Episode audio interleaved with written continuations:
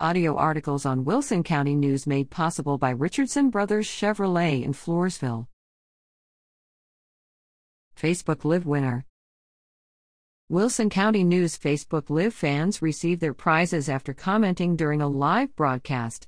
Stay tuned for the next Facebook Live, now on Wednesdays at 10 a.m., and be sure to comment to be entered in the drawing.